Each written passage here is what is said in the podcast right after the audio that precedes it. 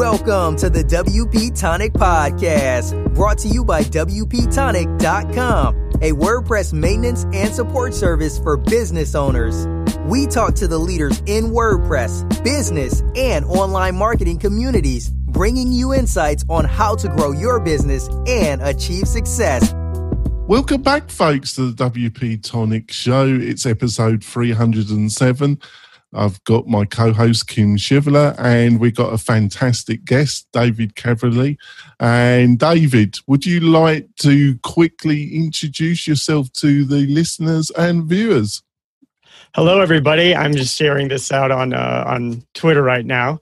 Uh, yeah, I'm David Kadavy. I'm a creative entrepreneur, which uh, to me means that I try to creatively express myself while at the same time uh, building businesses. So, uh, a few things that I have going on. I've got a book called Design for Hackers, where I reverse engineer visual design uh, aimed mostly at software developers or people who don't consider themselves designers so much. I have a podcast called Love Your Work. I've uh, interviewed Seth Godin and uh, James Altucher, Jason Fried, uh, anybody you can imagine, really, uh, screenplay writers, chefs, rock stars on that show. And then I've also been on a self publishing frenzy lately. I've self published uh, three books in the last six months The Heart to Start, uh, How to Write a Book, and another book about a blockchain technology called, called Steemit. That's great. Dave, to say uh, David is a man of many talents would be um, under, understatement. And Kim, would you like to quickly introduce yourself to the listeners of viewers? Absolutely. I'm Kim Shivler. I'm a trainer in the communications area and instructional design consultant. You can find me at kimshivler.com. That's great. And I'm the founder of WP Tonic. We're a maintenance, specialize in the maintenance of WordPress websites, support and maintenance with emphasis on um, learning management systems and membership websites. We love to help you. Um, before we go into the main part of this interview, folks, I just want to talk about one of our great sponsors. Um, that would be Lifter LMS. Lifter LMS is one of the leading WordPress plugin solutions if you're looking to build a learning management system with your WordPress website. Great team, really believe in support. They are pushing the boundaries of learning management systems almost every month, really building out fantastic functionality. Um, you can get the the core of the program for just one dollar. Um, they offer additional functionality through add-on packs, and they're giving a special discount to the WP Tonic listeners and viewers. If you go to their website and use WP Tonic, all one word, you get 15% on any of the add-ons that they have in their store. That's not a bad offer, is it? Um, I suggest if you're interested in that for yourself or for you, one of your clients, you go over and try it out. So let's go straight into it, David. Um, one of the books that you've recently built is um, giving advice about, you know, you got like a course. Let's say you got uh, um, you got this great idea for this course, you know, based on your experience, but you just can't get it going. You just can't get it started. What's your insights about that, basically, David? Yeah, this is something that I have thought about a lot, which is why I wrote the book. And you know, in some ways, it's for my 25 year old self. In some ways, it's for my present and future self. It's called The Heart to Start. Um, yeah, it, it, it's interesting that there is a type of procrastination. We normally think of procrastination as like something that you don't want to do, but you can also be procrastinating on something that you really want to do, something that's so important to your existence that you know you feel it welling up inside of you but you just can't actually make it happen. So that could be like a course or you're trying to build a membership website or you want to write a book or something like that. And this is something i struggled with a lot especially early on as an entrepreneur. I was often getting this advice. People would say oh just get started. It's just just get started. And it's usually you hear this from experienced people who have already have a lot of stuff under their belt. And what I usually find out when I would dig deeper was that I think there's two different types of people in a way. There's some people who do have not much of a problem um, just starting something and deciding, oh, they have an idea, they're just going to go with it. I'm not like that. You know, I grew up in a place where I didn't know people who were writing books or starting companies or building video games or things like that. It wasn't, I didn't even understand that like flesh and blood people made those things. And so this is what I've been learning over the years is, is that yes, the advice to just get started is good advice, but it's not that straightforward to do it. Like, how do you get started? Where do you uh, find the internal fuel to to get started? How do you get past things like perfectionism and anxiety about uh, fear of failure and things like that? And so that's what I really wanted to explore in this book, not only through, through my own experiences, but also through the experience of, of lots of guests that have been on my podcasts and great creators throughout time. Um, so that is um, what I have been thinking about, and that's what I'm talking about in in this book. Oh, sounds great. Got a question, Kim? Several. Uh, one of the things that excited me about this book is you're actually try or giving people. I want to say trying, but you're actually giving people kind of a step by step way to get started. Because I think you're right. They're the people say just get started, but if you don't know how, it's like saying just ride the bike. If you're sitting in front of a bike for the first time and you don't know what to do, what so so the clients i work with a lot of times are a little bit on the other side and i'd like to hear your feedback maybe i haven't gotten far enough in the book they've gotten started maybe they've even created it their pushback their resistance is actually pressing publish and starting to market it because yeah. there's a, a big vulnerability there what what would you teach them yeah, and that's that's a great question because you know you're always starting. You're mm-hmm. you're you're start you're you're starting like the the company or you're starting the book, but you're also starting in between different sessions, and you're starting between shipping this piece and shipping that piece. And when it comes to I think that you can get in this perfection paralysis. Is that kind of like what you think is going on with with your your clients? Is that they they're trying to tweak all these little things they want to get it just perfect before they get it out there. Is that kind of what's going on? I think sometimes that's going on, and but I I tend to think that the root cause is fear of rejection. Yeah, we can always want to, perf- but but why do we want to perfect? Why do we want to do it?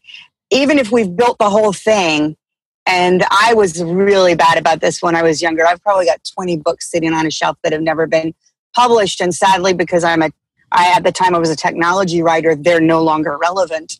Um, but but it's actually that it's when you actually push it out to the world that now you are vulnerable for the feedback and helping them get over that fear. Because as a creator we are not just we're not just building you know maybe somebody's bookkeeping system or or you know IT system when I was in IT but we're actually putting our heart on the line a lot of times. Mhm yeah, because your creative work is so personal. It comes from a very personal place. It comes yeah. from, for whatever reason, you are very, you feel compelled to say, write this particular book because of your past experiences and, mm-hmm. and you're putting it out there and you're going to get criticism or you're, or you're, you're definitely going to find that there's some things, there's always going to be things where you're like, that could have been better as well. And yes. I think that it's helpful to just recognize um, that a lot of this procrastination is really just us wanting to feel good about ourselves. Mm-hmm. It's that conflict, the classic conflict between ego and self. Uh, you know, I, am borrowing a bit from uh, Steven Pressfield, The War of Art. Here, he says that you know yeah. you've got two lives. You've got the life that you're living, and then you have the unlived life inside of you. And in between those two things is resistance. And mm-hmm. so, you know, I think of create uh, any sort of creative endeavor as like self actualization. You're going to take your experiences, you're going to take your passions, you're going to take you, and you're going to inject it into this thing, and you're going to put it uh, out into the world. Now, your ego doesn't really like that because your ego wants wants you to feel good. It wants to protect the self. So mm-hmm. when you do put something out there that isn't up to your standards, or that that you do get criticized or you you feel like your friends are laughing at you behind your back or something like that or um or, you know it or you might it can cause you to criticize other people. You know, you can say like, "Well, I'm not going to Mhm. stoop to that level. I'm not going to do crappy work like like that person does because I'm better than that." And so it does all Mhm. these things to help us feel better about ourselves. That oh well, we have high standards, um, so we still need to learn more. Uh, we- we're not going to stoop to to that level of uh, low level of quality. All these things that is are going on that are really just trying to protect the ego. Now, so how is the ego trying to protect the self really so how do you get past that it's that's also a little bit easier said than done it helps to recognize it but there's there's little things you can do one i like i like for example uh to give myself permission to lower my standards sometimes you know to nice. give yourself permission to suck. It sounds like a really terrible thing. Well, you're going to do bad work, but often you ti oftentimes you find that if you give yourself permission to do work that you think sucks at start to the start with anyway, at least like that's the permission you're giving yourself. That work ends up being better than the non-existent work that you wouldn't have done had you not given yourself that permission. And you can't get good at something without being bad at it first. So that's just one particular way. So, so with your your your clients getting their work out there too, I I think that another thing that can happen is that we are always going to dream big. You know, we we have high aspirations and we imagine, uh, like take for like a membership site before, uh, take like a, a membership site. You might imagine all these amazing features on this membership site, and you got to think through how all these different things are going to go together and you can think about that forever. But you're you're never going to actually get the motivation to work out all those details if it's not out there living you know? So finding a way to scale back to be a little bit lean with it not only saves you time and energy because you don't you end up making decisions and building things that nobody needs but it also is a motivational tool because you get the stuff out there and uh, you know you, you scale it back you make half a product not a half-ass product uh, as jason fried would say. Um, and that somehow creates some energy. And you once you get through that wall of shipping everything changes. I mean it's uncomfortable right? Every time i'm putting a blog post out there every time i'm putting a podcast out there i'm like oh such and such thing is just not right. And i've i've i've learned to find it freeing. I've learned to go through towards that fear. So i don't know if you have any experience you know when you're trying to get these clients to to get that work out there what do you usually say to them? Are you ever able to convince them? Oh, sometimes. It's interesting because uh, I, I loved what you just said about the membership. Uh, I'm actually about to work with another client on this, and she'll be fine. But I have had clients, uh, and I love what you say because they want to focus so much on on features, features, features, and it's actually not that they're trying to build the best membership site, which which they are. But I believe the real core resistance, and I'm the same. I'm a Pressfield fan. I think the real core resistance is that fear of marketing and putting it out there and possibly getting rejection. And so I push mm-hmm. with people a lot that, you know, that minimum viable product. Get 10 posts out there and see if anybody's interested in this private area, what they're interested in. Use them as your springboard for the future of what they want to see. But you could spend 10 years building and building and building and building and building just because it's scarier to put it out there and to actually eh, you know it's like people who write books that Yeah. are never published you know and it used to be able to be an excuse well i couldn't find a publisher but we know now and, and i loved your interview with seth godin uh, talking about publishing is there's no excuse not to publish anymore. Right. Right we get kindle and amazon and there's no reason not to publish anymore. You don't have to wait for someone else to validate you.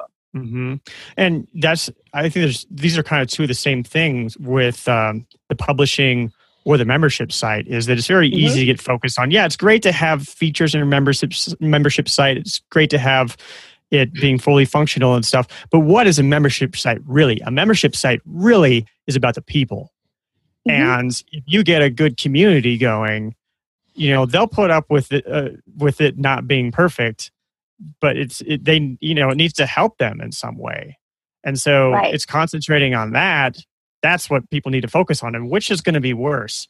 Working on something for a year, two years, trying to tweak every little thing and launching it and finding out nobody cares at all, or having something that's a little lean to start with, and you're like, okay, well, we're we're we're starting where we are, and Yeah. we're working on top of that, and we're yes anding, we're improvising here, and Yes. that is not only more motivating it is it is it is less painful as well. But uh, but you do have to be willing to to get that kind of feedback. It really is what it is is, is like putting it out there knowing that it's not um, what you ultimately expect it to become and responding to what happens after that. I love that. And if anybody has never taken an improv, have, has not taken an improv class, David talked about yes and, and that's kind of the core of improv. If you're going to be any type of creator, I recommend you take a class. You don't have to be a professional. You don't have to become a professional improv person, but you will learn so much from that yes and idea, and you can tie it back into yourself. On, you know, what I push my people for is get out there and create value create value and put it out there and let it go and learn as you go. Whether Yeah, it's a membership totally site or a course or a book, even. I agree about this improv thing. I took some improv classes as well, and that has been a very valuable learning experience. You know, I think primarily one of the things that happens is you you get you get up in front of the class and you're supposed to do a scene with somebody, and you can't think of anything to do, and maybe you do a scene that's really terrible, and you're a little embarrassed. But you go sit down, and eventually you realize, oh, I didn't burst into flames. I didn't disintegrate into dust. Uh, but I learned something. And so there's something about that Mhm. process, which is exactly what it feels like to put blog posts out there and have them become duds, which I've written plenty of blog posts that are complete duds that I thought were going to be great that nobody cared about, or where I was Yeah. wrong about something entirely and somebody pointed it out. Um, it, but it's, it's all a part of the process of being able to exercise that sort of vision muscle where, you know, I, I was talking to, uh, a, a rock star turned filmmaker, and he was talking about his first film, and he was saying that uh, you know, as a musician, he can he can envision a uh, an album from the top down. He knows what exactly every little step that needs to go into making an album happen, and so that vision muscle, that ability to envision an outcome and then be able to follow the steps to make that outcome happen is something that he was able to carry over into making her, his first film. Um, you know, there's always going to be unexpected things, but Sure. you can there's there's skills transfer in that way, and that's why I always say um, that it's a if you're somebody who wants to create things and you're having uh, trouble creating things. I think that it's useful to exercise that vision muscle in whichever whatever way you can. You know, whether that is okay. Uh, I'm going to look up a recipe online and I'm going to make a shopping list and I'm going to plan things out and I'm going to make this recipe happen. I'm going to invite a friend over. I'm going to create this experience. I'm going to create a thing that is coming from my own volition and I'm going to envision the outcome and I'm going to follow steps to make it happen. And some of it's not going to work out right. You're going to burn the pasta or something like that. And Yes, you you're going to take what you learned and you're going to do it the next time. Those skills transfer to any creative endeavor. And so I think that just getting comfortable with the process, because this isn't something that we're taught in school. You know, we're taught like, here's the answer, follow these steps, you're going to get to the answer. Uh, you know, you're going to get this grade and follow these steps, you're going to get the degree, you're going to get the job. The world doesn't work that way anymore. Maybe No. for some people, but if you want to survive in this world, you need to know how to make something that didn't exist before, and you need to know how to make it in in um, in an extremely uncertain environment where things are changing all the time, and where what you're doing is something nobody has ever done before. And so, I think that that is a mindset to continue to cultivate in whatever you can. Is thinking about how to create something that didn't exist before and how to envision it and see how well your your outcome lines up with the vision the vision that you had before you started and starting small with that like a recipe. That's vacation. it. Great stuff. It sounds great. We're going to go for our break, folks, and um, we'll be back in a few moments. Do you want to spend more time making money online? Then use WP Tonic as your trusted WordPress developer partner. They will keep your WordPress website secure and up to date so you can concentrate on the things that make you money. Examples of WP Tonic's client services are landing pages, page layouts, widgets, updates, and modifications. WP Tonic is well known and trusted in the WordPress community. They stand behind their work with full, no question asked, 30 day money back guarantee. So don't delay. Sign up with WP Tonic today. That's WP tonic.com, just like the podcast. We're coming back, folks. We've had a great discussion with David. Um, David, um, this is going to be a little bit of a long-winded question. Surprise, surprise. A, uh, um, but I've been thinking about this for a little while. Um, around design, um, in some ways, design seems to have become, especially when it comes to website design, seems to have become a real commodity. Um, also, with you know design in general, the lower to medium end of the market, it seems to have become very commoditized. But on the other hand, I got just got a feeling, especially when it comes to UX design and and also in design in general, that design in some ways, I feel that it's going to become increasingly important. So I'm kind of pushed two ways about is the market very fragmented and it's going in different directions or basically can you give some advice and insight david i thought you were the right guy to ask this question I mean, here's what here's what I think about it is I'm kind of a recovering designer. Um, I I got my degree in graphic design. I was uh, obsessed with design, and I worked as a designer for a very for a very long time, and still do the design in in my own company. Um, but what do designers love to do? We love to complain about uh, you know, this font's bad or that font's bad or this client is like this or nobody appreciates what we do. And people are appreciating more and more and more. People are, are, are catching on, which is great. But uh, we need to think about what what do we what do we contribute um, as business people to our clients or uh, th- that's just one thing. What do we contribute? So uh, if there are systems that are going out there like themes and um, uh, stock photography, stock illustration, all these things that make it easy to make a design that looks good. And yeah, maybe it's not the perfect design, um, but it is. Uh, it serves the purpose from a business standpoint. Um, and so, since design is becoming so important, people are be starting to appreciate it more. It's starting to become uh, like a requirement of doing business is to have a decent design.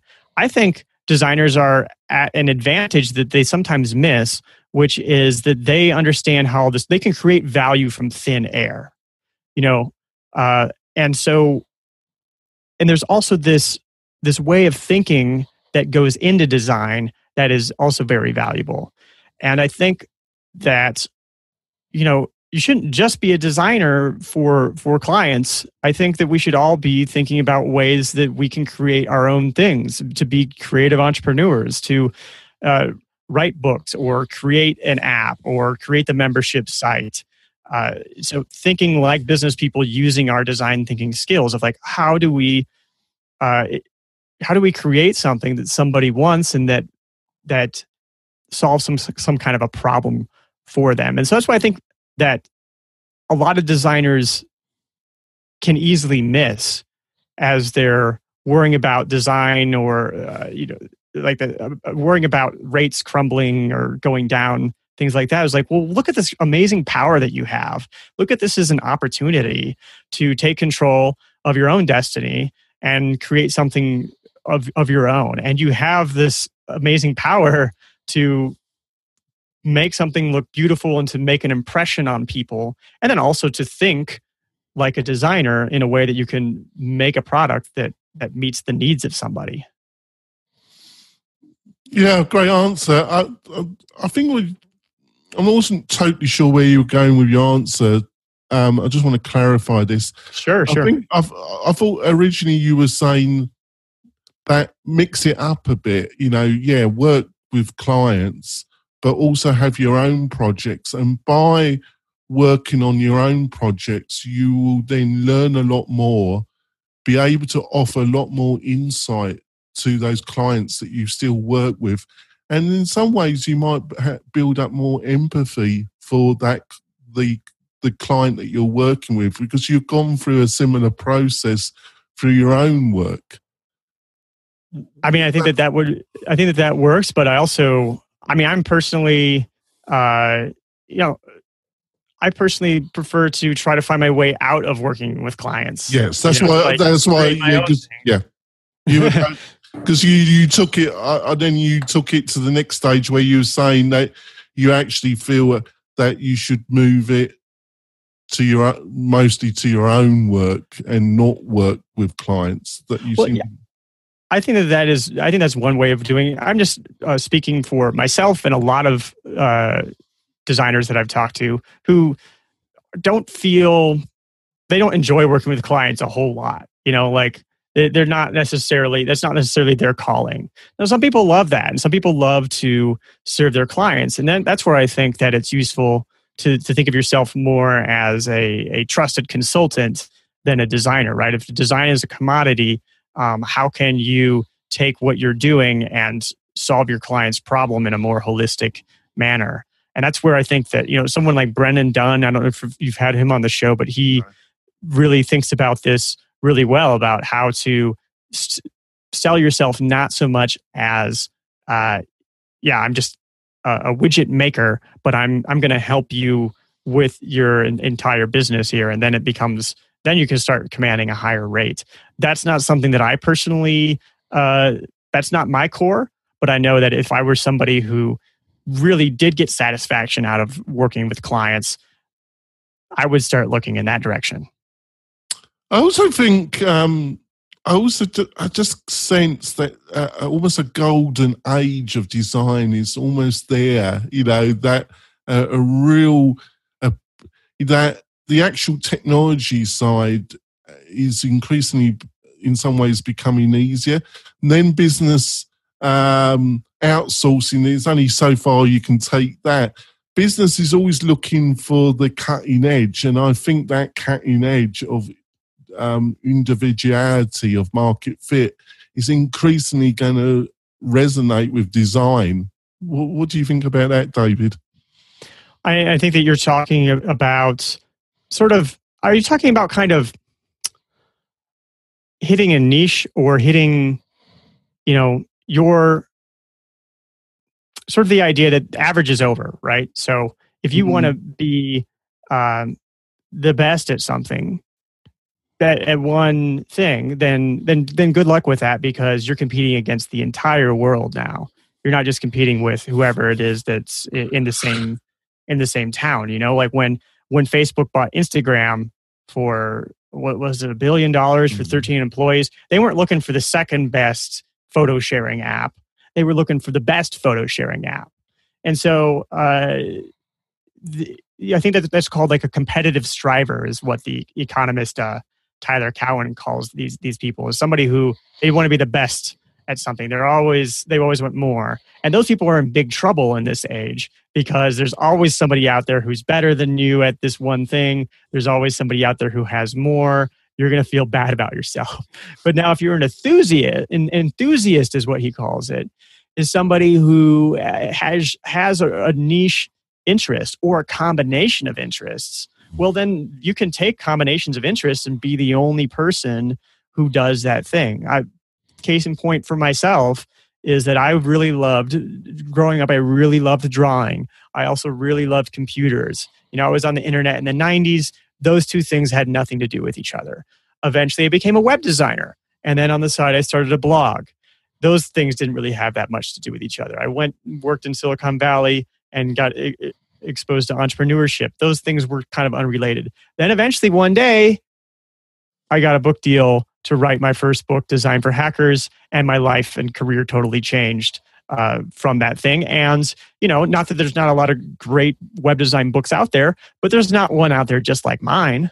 And my way of doing it really resonates with some people. Some people, not so much, but some other people, it really resonates with them.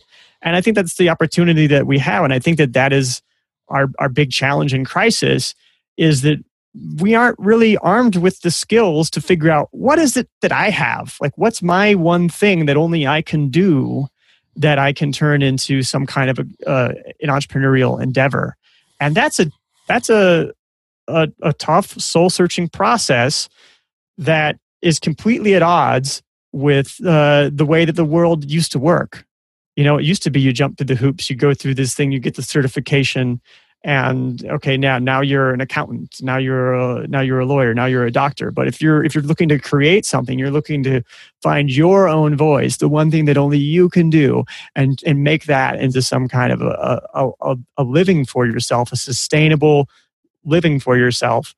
And not just financially but also uh also just personally as well as sat- from a satisfaction standpoint loving your work. Um, that's not as straightforward of a process. We need to figure that out. That's what I'm trying to figure out. Oh, I just love it, David. Thank you so much for that insight. We're going to wrap up the podcast part of the show. Um, David's agreed to stay on for a little while. Um, we're going to be talking about another of his books about blockchain and about how that how he feels, and I agree with him, is going to change the, the world in some ways. Um, my co host Kim just got over off a flight, a business uh, trip, and her phone overheated and she had to leave the show. And also, I think she was doing it from Florida and I think she was melted in front of us as well. Um, but she wanted to join the conversation because she's a great fan of David.